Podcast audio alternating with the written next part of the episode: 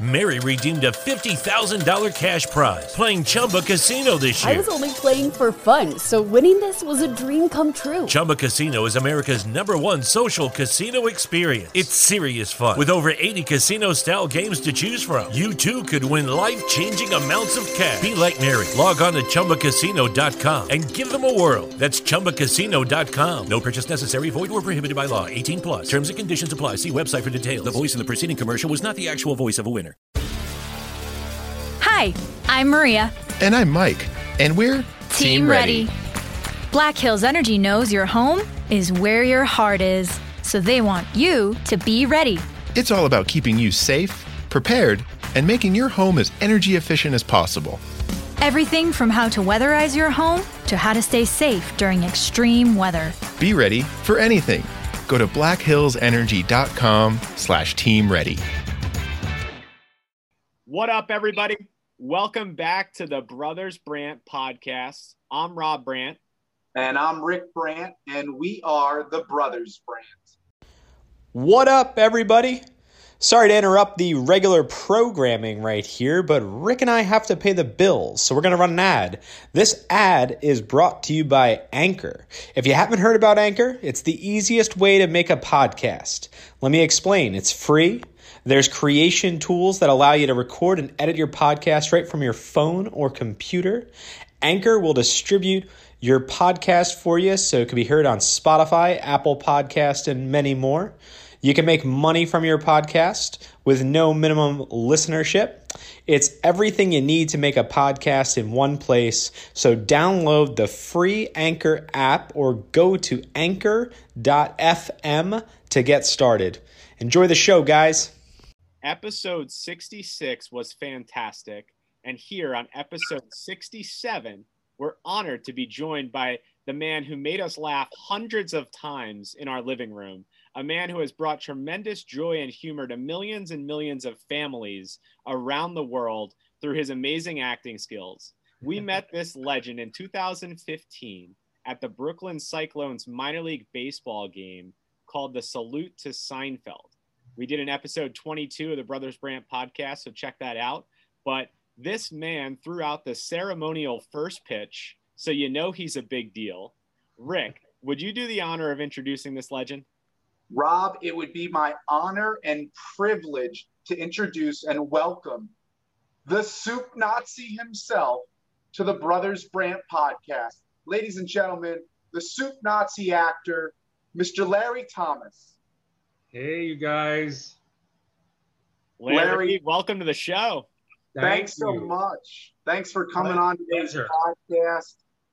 Now, Larry, we're going to dive into a lot of great Seinfeld stuff. We're going to talk about your character and how it was nominated for a Primetime Emmy Award for Most Outstanding Guest Actor in a Comedy Series. But before we dive into the Seinfeld part of your career, let's talk about what it was like growing up in Brooklyn, New York, back in the 50s. Well, you know, um, it's funny. I we we moved from Brooklyn probably around the time I was like four or five. So I don't remember too much of growing up there. I just remember going to Coney Island and going to Nathan's. Uh, back, I, you know, I don't know, young people won't know this, and I don't know when they stopped, but Nathan's used to have pizza. And Nathan's had my favorite New York pizza. And so we used to always go there for pizza. And, um, uh, but I, I think the first place we moved after that was Westbury, Long Island. And uh, we lived there for a couple of years. And then we moved to Queens. Uh, and I was saying this to you guys earlier 63, 64 in Rego Park. We were like right down the street from the World's Fair and Shea Stadium. And uh, we used to go into auditorium every day at a certain hour and sing, the whole school would sing songs. And one of the songs we would sing was Meet the Mets because they were brand new.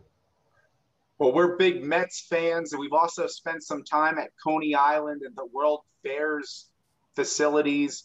Pretty special places there out on Long Island. Tell us, when you were growing up, who were some of the uh, actors or maybe some of the TV shows that you admired, you enjoyed watching growing up? Um, let's see. Back in New York, my favorite movie was Jason and the Argonauts.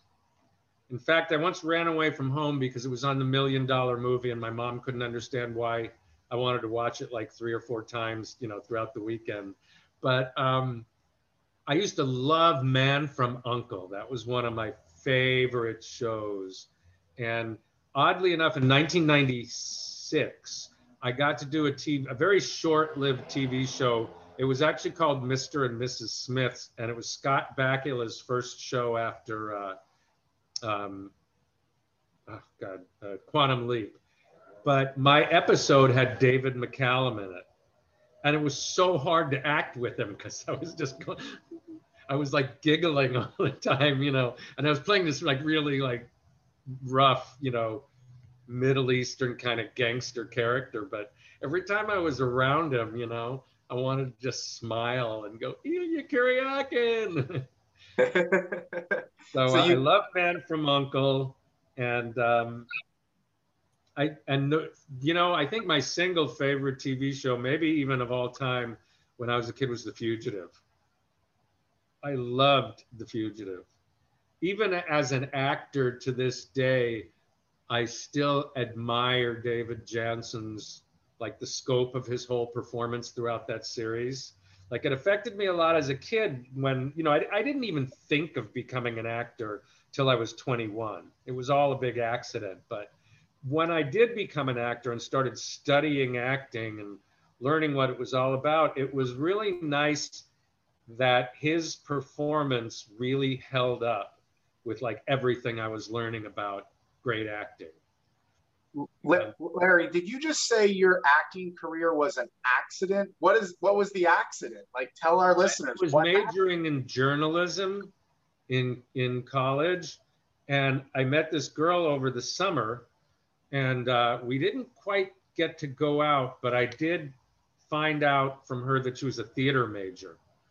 So um, I still thought we I had a shot at a date with her. So when I was enrolling in classes, and I think I had already got gotten all the credits I needed for an AA degree in journalism.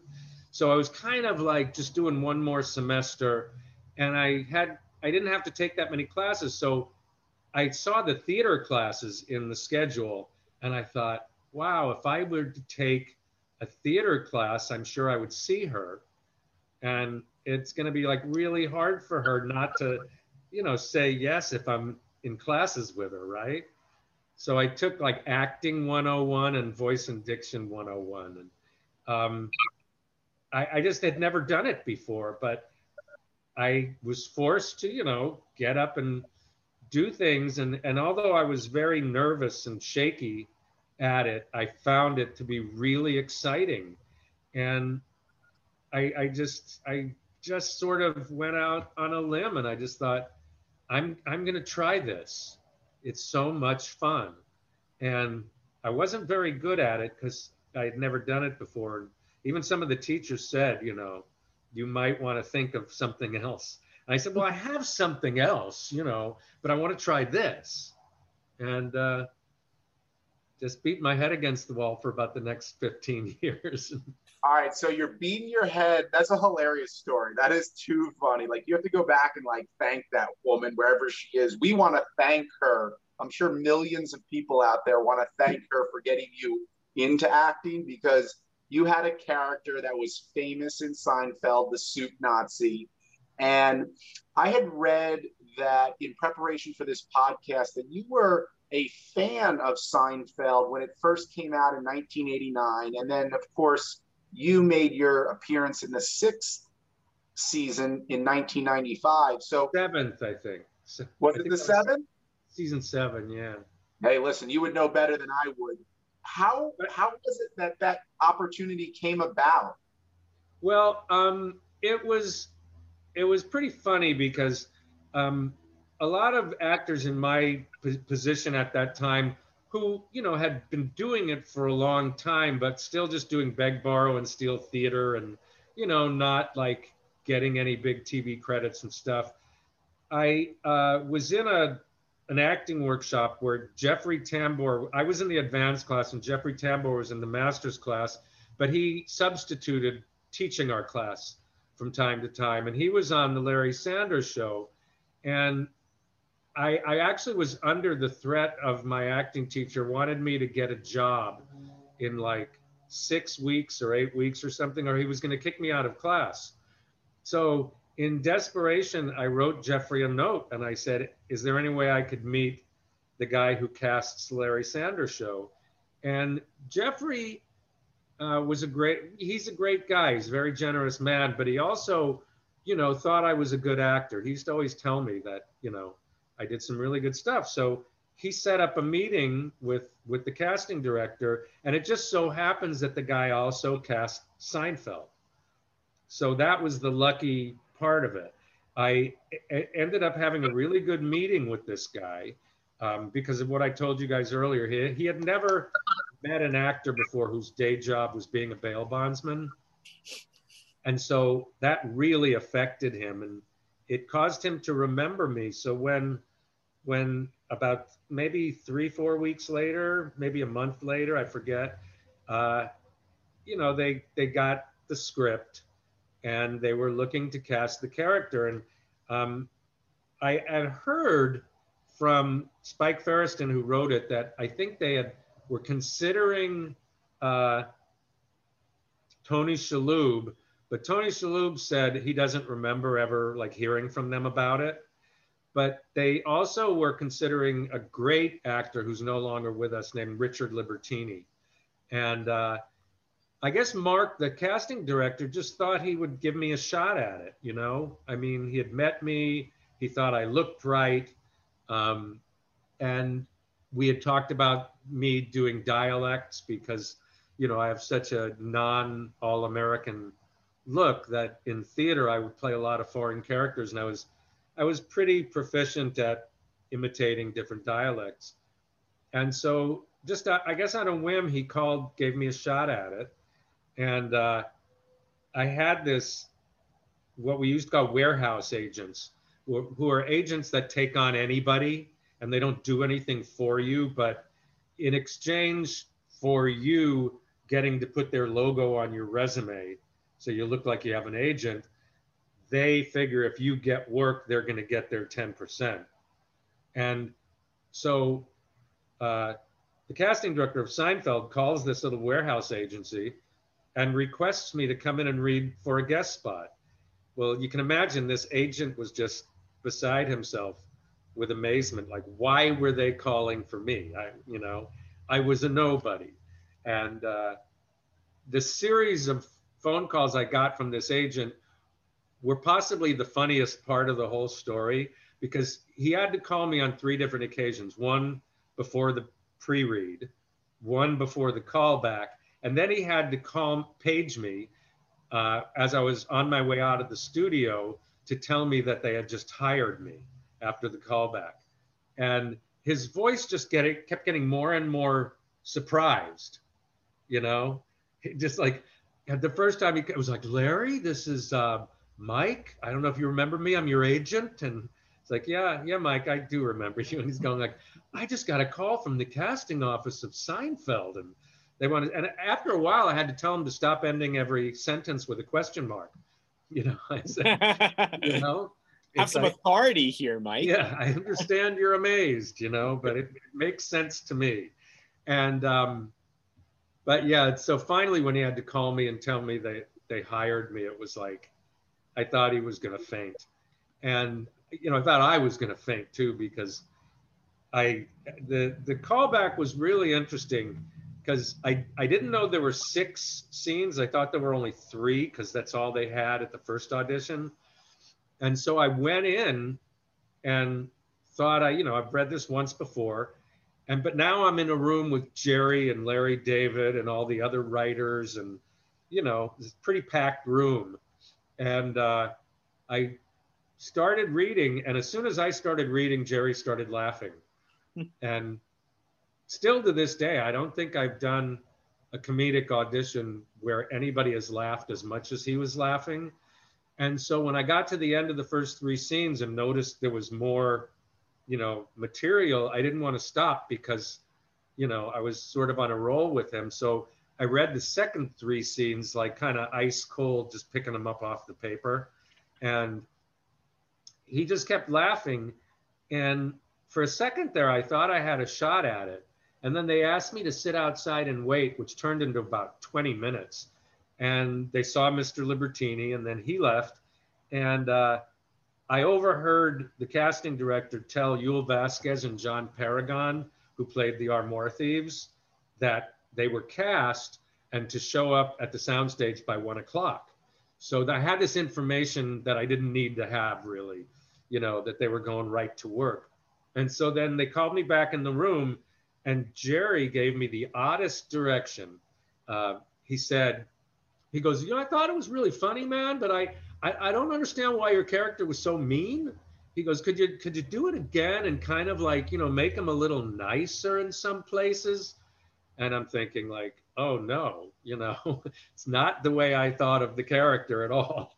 And so I I went through all six scenes to absolutely not a laugh at all. I mean, crickets, you know? And I was like literally, you know, about to just slink out of the room forever and, you know, slink back off to my work, my job. And as I was leaving the room, the casting director said, Don't go, wait a little longer.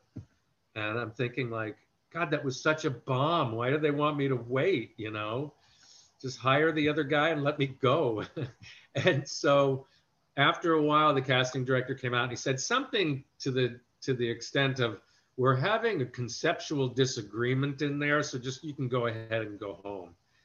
And knowing that they were going right to work, I realized that that was you don't have the job.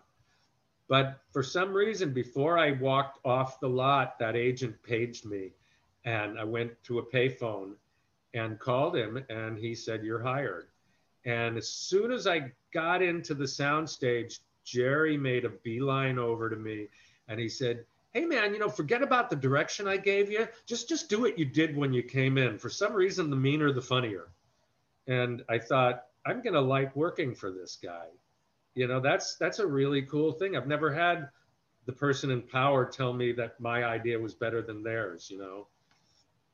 And so wow. yeah, I knew I knew he would be easy to work for and uh, he he was, you know, and so is Larry, and you know, and everybody. They were all. They couldn't have been nicer.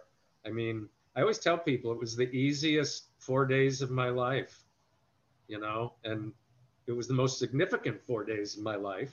Yeah. But there was not a moment of di- difficulty in the whole week, you know. Wow. So all that takes place you basically are the mastermind behind the soup Nazi character itself and its and its demeanor. Uh, what what was that whirlwind like? You just talked about the audition, and then you guys filmed it, and then it came out in front of a national, worldwide audience.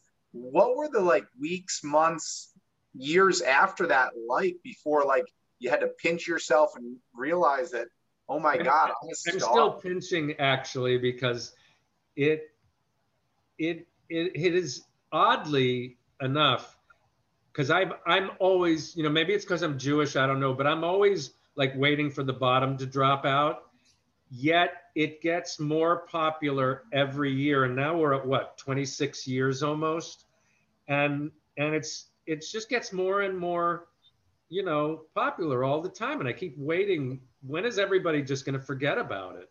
But um, so, you know, right afterwards, uh, I didn't really know anything. And I'll be honest with you, there was there were a couple of people uh, on the on the staff that I actually overheard at points during the rehearsal week saying that they didn't think that was a very good script.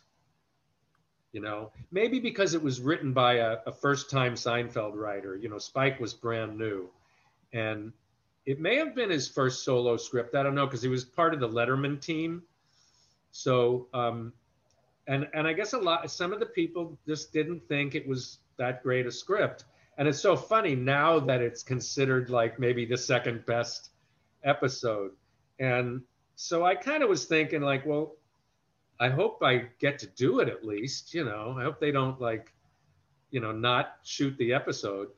And then we did, and it was a, an amazingly fun shoot night. You know, it was just, and then Larry David added two very clever touches at about three o'clock in the morning after the audience left.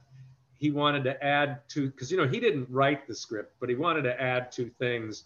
One of which was when she does the Al Pacino impression. Originally, I just yelled, No soup for you. And he wanted me to go, Very good, very good. You know what? What? No soup for you. And then the other thing was the Spanish guy, I had said something like unacceptable. And he wanted me to say adios, muchacho.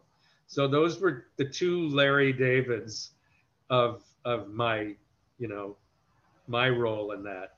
And uh, so I actually got this great treat. I got to stay till like 3:34 in the morning, and because I, I didn't want to leave, you know, it was like the greatest four days of my career. And walking through that soundstage door, you know, at the end of the night was like, wow, you know, it's over.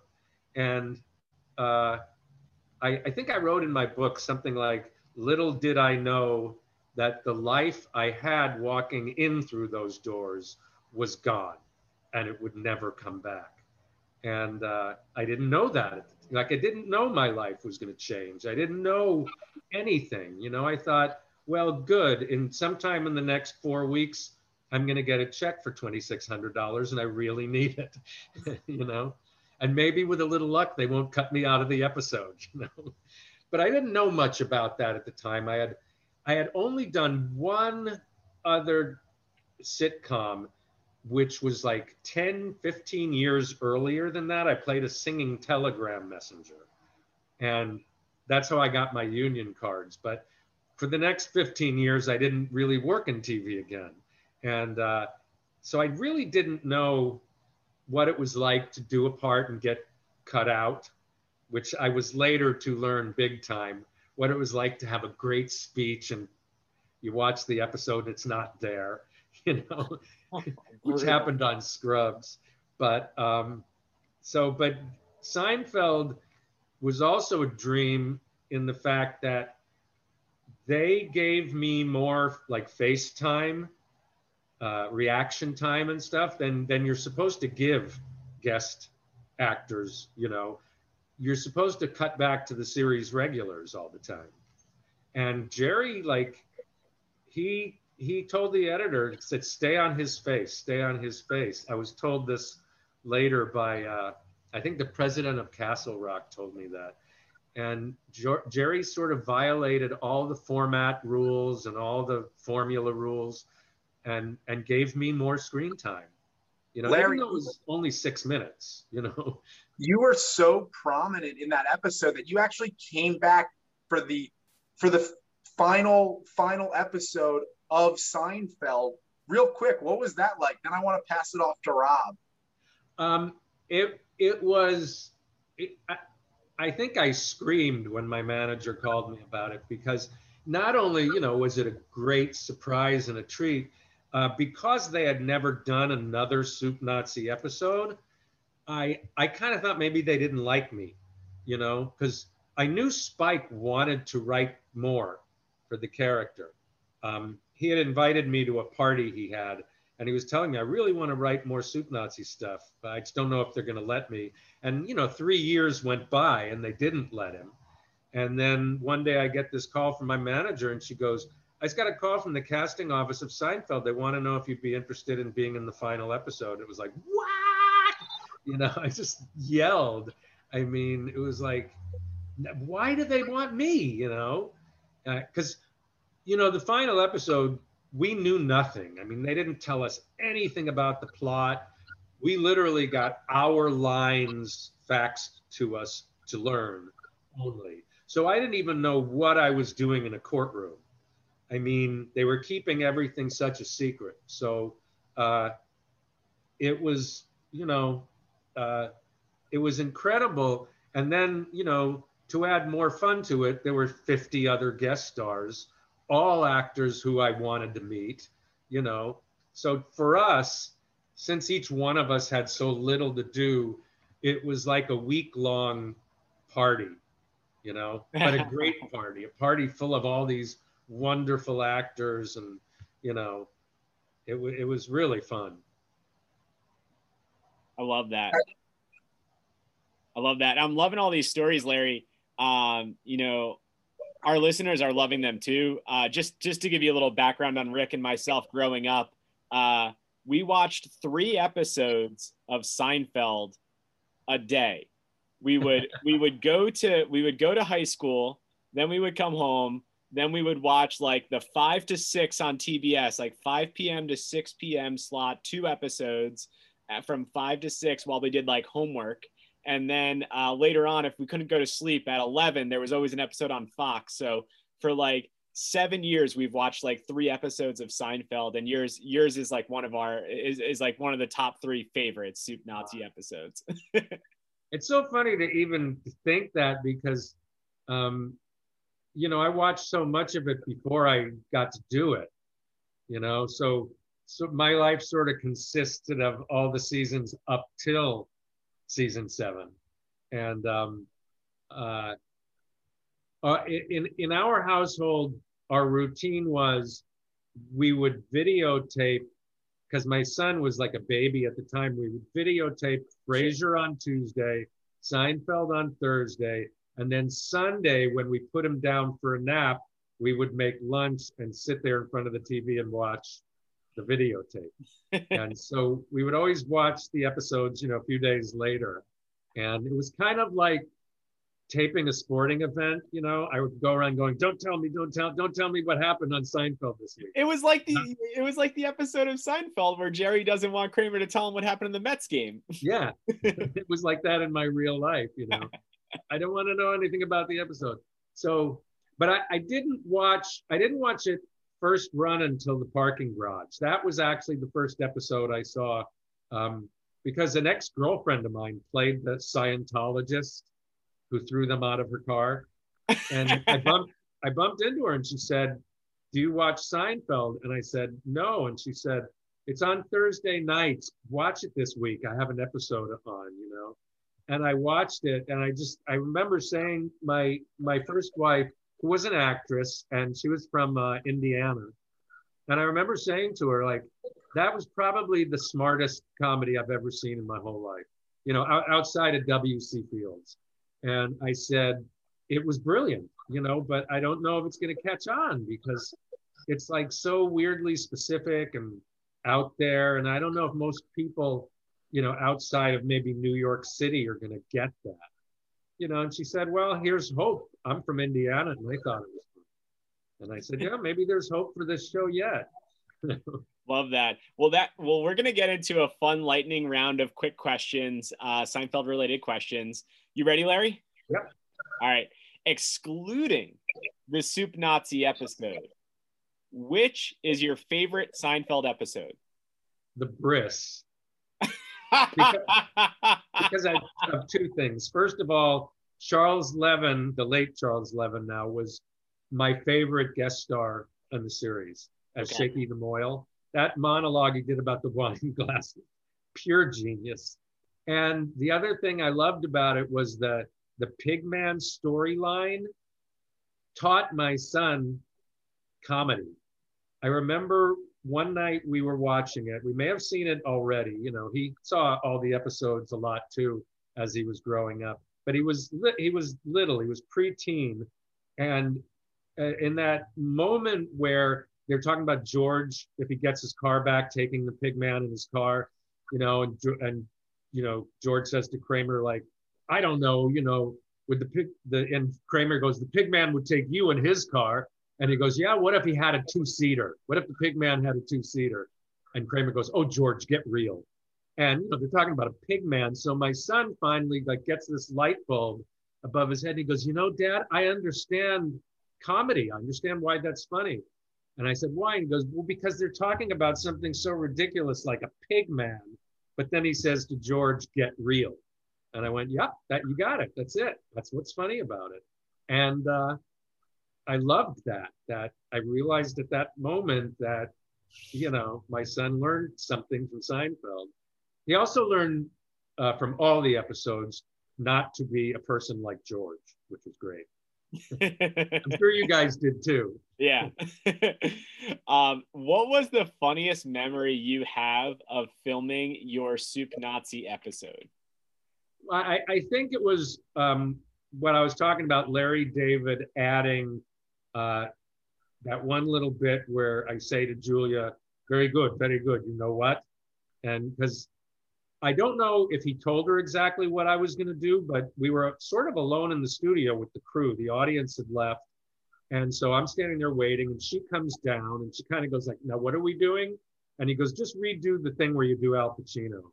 So you know, she does the Al Pacino thing, which by the way was not Julia doing Al Pacino. It was Julia doing Jerry doing Al Pacino because she had not seen Scent of a Woman. So wow. she does it, you know, and I go, very good, very good. You know what? And she kind of looks at me like, I don't know if she was expecting it. And she goes, what? And I went, no soup for you. And she fell down on the floor. She like passed me, went all the way to the floor, and she comes back up laughing and she grabbed my hand and she goes, You are so funny. And I guess that was probably like the most wonderful, gratifying moment to have her tell me that I was funny, you know, and crack her up because you know they cracked each other up all the time. You see all the outtakes and stuff, but that was my only moment of cracking one of them up. I think that was the best moment. That's pretty amazing. That's yeah. amazing. Now, uh, Larry, you, you've you've probably tasted hundreds, if not thousands, of soups in your lifetime. What this is a two part question, so I'm gonna let you answer, and then I got a second part coming up here. Okay, you ready? So, what what is your favorite soup? My, my favorite soup has always been New England clam chowder, always since I was a kid, and um, now since I wrote a sort of a quasi cookbook, I have my own recipe for it. But uh, I make it the way I like it, with extra clams and not too thick, you know. Yeah. Uh, not, not too heavy, I should say. I thicken it up with cornstarch, so it's thick, but it's not like heavy cream thick. And uh, but you're right. I have I have had the privilege of judging soup contests all over the country. So I've tasted some really amazing soups. Hold on, let me let me hold you hold you down right here. This is the next question. This is part two right here. Where is the best place in the world you've had a soup that you would recommend? Well, actually, that question is it's still the soup stand on 55th and 8th, the original place. Al doesn't work it anymore, but the guy who runs it, Dan Rubano, has uh, kept a lot of his recipes. He's hip hopped on some of his recipes. And that soup is still the best soup anywhere. So if anybody hasn't been there yet, you got to go. I'm sure they're open because it's just a walk up, you know, you just order your soup and leave. But uh, but other than that, I have judged a few soup contests and I have tasted some amazing soups around the country. You know, there was this Filipino lady, uh, I forget what city it was in, but she had a soup, a spicy tomato soup with sausage, and she called it Tomat Sap Jawa, which was in in Tagalog, I think it's you know spicy tomato soup. And I was the judge and I granted her the contest. And I remember saying I didn't wow. ever think I would grant a tomato soup, you know, a best soup contest. But it was so amazing that I put it in my book. She gave me the recipe. And uh, then I was in Dubuque, Iowa, and I remember I wanted to grant the contest to this one uh, restaurant that made the most amazing chicken and corn chowder, but I got outvoted by some of the other judges that were on the city council for political. Oh, it sounds sounds like an inside job to me, Larry. Sounds like job. an inside. Yeah, how's somebody gonna turn down the soup Nazis vote? That's uh, no, I was going. as good as gold in my opinion. is like amazing. so yeah, I love soup. I've gotten to taste some amazing soup. Um, I at at the the soup stand. I mean, the lobster bisque is still everyone's favorite. the Um, bisque. but their their jambalaya is really fantastic. And but even you know they have a great chicken and corn chowder too. They have a, a great chicken tortilla. I mean everything they make there is good. And they you know for vegans and people that have specific dietary needs they've got some vegan choices every day like butternut squash and you know so it's still amazing soup. 55th and 8th. 55th Yeah. and 8th. And and my book is called Confessions of a Soup Nazi: An Adventure in Acting and Cooking. That's the long title of it. But I have about eight of my own soup recipes in there. We're gonna get the book. We're gonna get the book. Hopefully, I've perfected it. You know, I spent a lot of time making sure that I felt they were really great. Where where can our listeners get the book? Can they get it on Amazon? Can they? Yeah, you could if if you just put that title into uh, Google, you'll you'll it, it's on Amazon. If BarnesandNoble.com is still out there, it's on that. It's on the publisher's website. Uh, you know, so it's it's available in a lot of places. So Awesome. uh, I I have 52, I think, recipes in it. So stuff that I used to cook before Seinfeld and stuff that I developed after, you know, because people started asking me, you know, what I cook and all this stuff, and I thought I need to start cooking more stuff, you Yeah. know. But I was I was always, uh, you know, since I was a little kid, I was a cook because my mom was just one of these, you know, single working moms with a deadbeat husband, and she never learned to cook. She was always going to work. So as a little kid, I started experimenting with different things, and by the time I was a teenager, you know, I was getting requests from my friends to cook for them. So, Love that. you know, Love that. It's in your. So it's in yeah, I so I have about eight good soup recipes. I I do have a great mulligatawny because I always get asked that, and I took a I took a whole weekend and just practiced and switched out ingredients until I, I, I invited about 15 people over to okay my final version. I, I love the uh, embracement for for soup, especially after your role. Like I just love it. Like it's it, it's awesome. But I always loved soup, you know. I mean, it, it had nothing to. It, Who it doesn't was, like soup? Who doesn't like a good soup? I I I have done cameos, and the the people that order them for like someone else's birthday, they go like, "Oh, and he doesn't like soup." So I always have fun with those people, berating them for not liking soup. But I, I- there are people out there that like don't care for soup. It's crazy.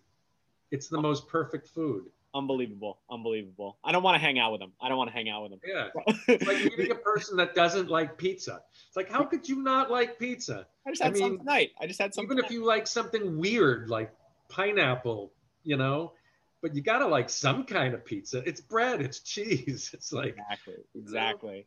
Now here's here's the here's the last question uh, for all of our Seinfeld enthusiasts listening to this episode with the Soup Nazi. We have to ask this question: If you crumble crackers into a soup, is it considered a meal? Yes or no, Larry? definitely. I, I, think soup can be a meal anyway, because I my all my soups are very hearty, but definitely if you're gonna put crackers in there, you got your bread, you got your protein, you know, your vegetables. How could it not be a meal? I I love that answer. Thank you for settling that uh, decades long debate on whether it's a meal. I hope that uh, Jerry reached out to you when uh, when uh, Bania was crumbling crackers into the soup and, and he wanted to know if it was a meal. I hope you got he got confirmation from you. That would Anya, as fine. usual, was wrong. He was wrong. love that.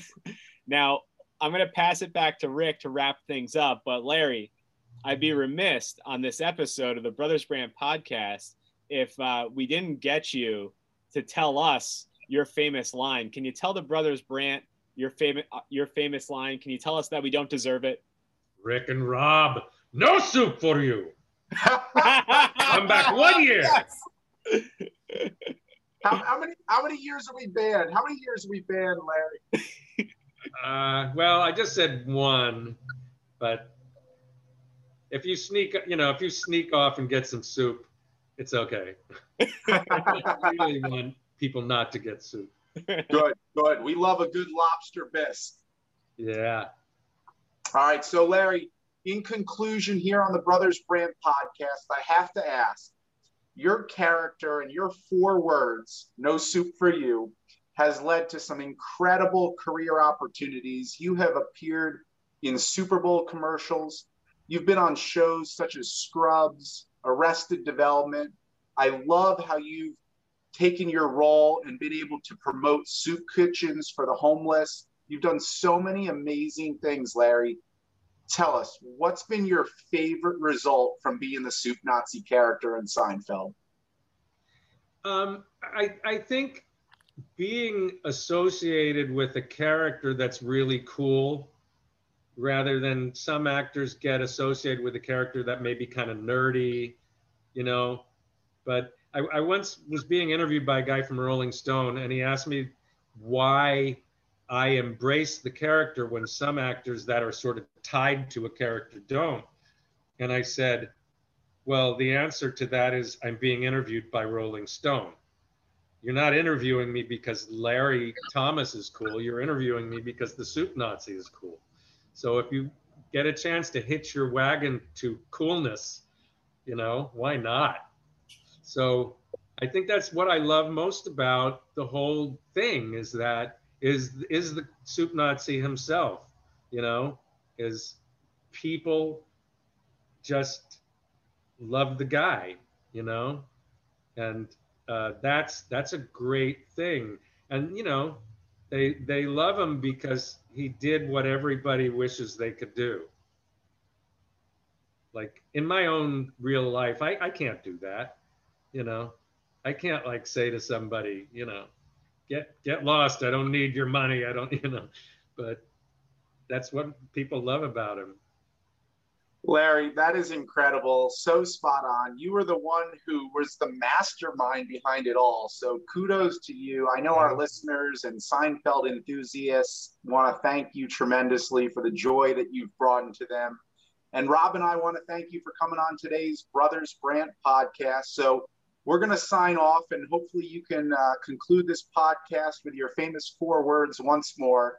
But for all you listeners out there, I'm Rick Brandt. And I'm Rob Brandt. And I'm Larry Thomas, and no soup for you. Mary redeemed a $50,000 cash prize playing Chumba Casino this year. I was only playing for fun, so winning this was a dream come true. Chumba Casino is America's number one social casino experience. It's serious fun. With over 80 casino style games to choose from, you too could win life changing amounts of cash. Be like Mary. Log on to chumbacasino.com and give them a whirl. That's chumbacasino.com. No purchase necessary, void or prohibited by law. 18 plus. Terms and conditions apply. See website for details. The voice in the preceding commercial was not the actual voice of a winner.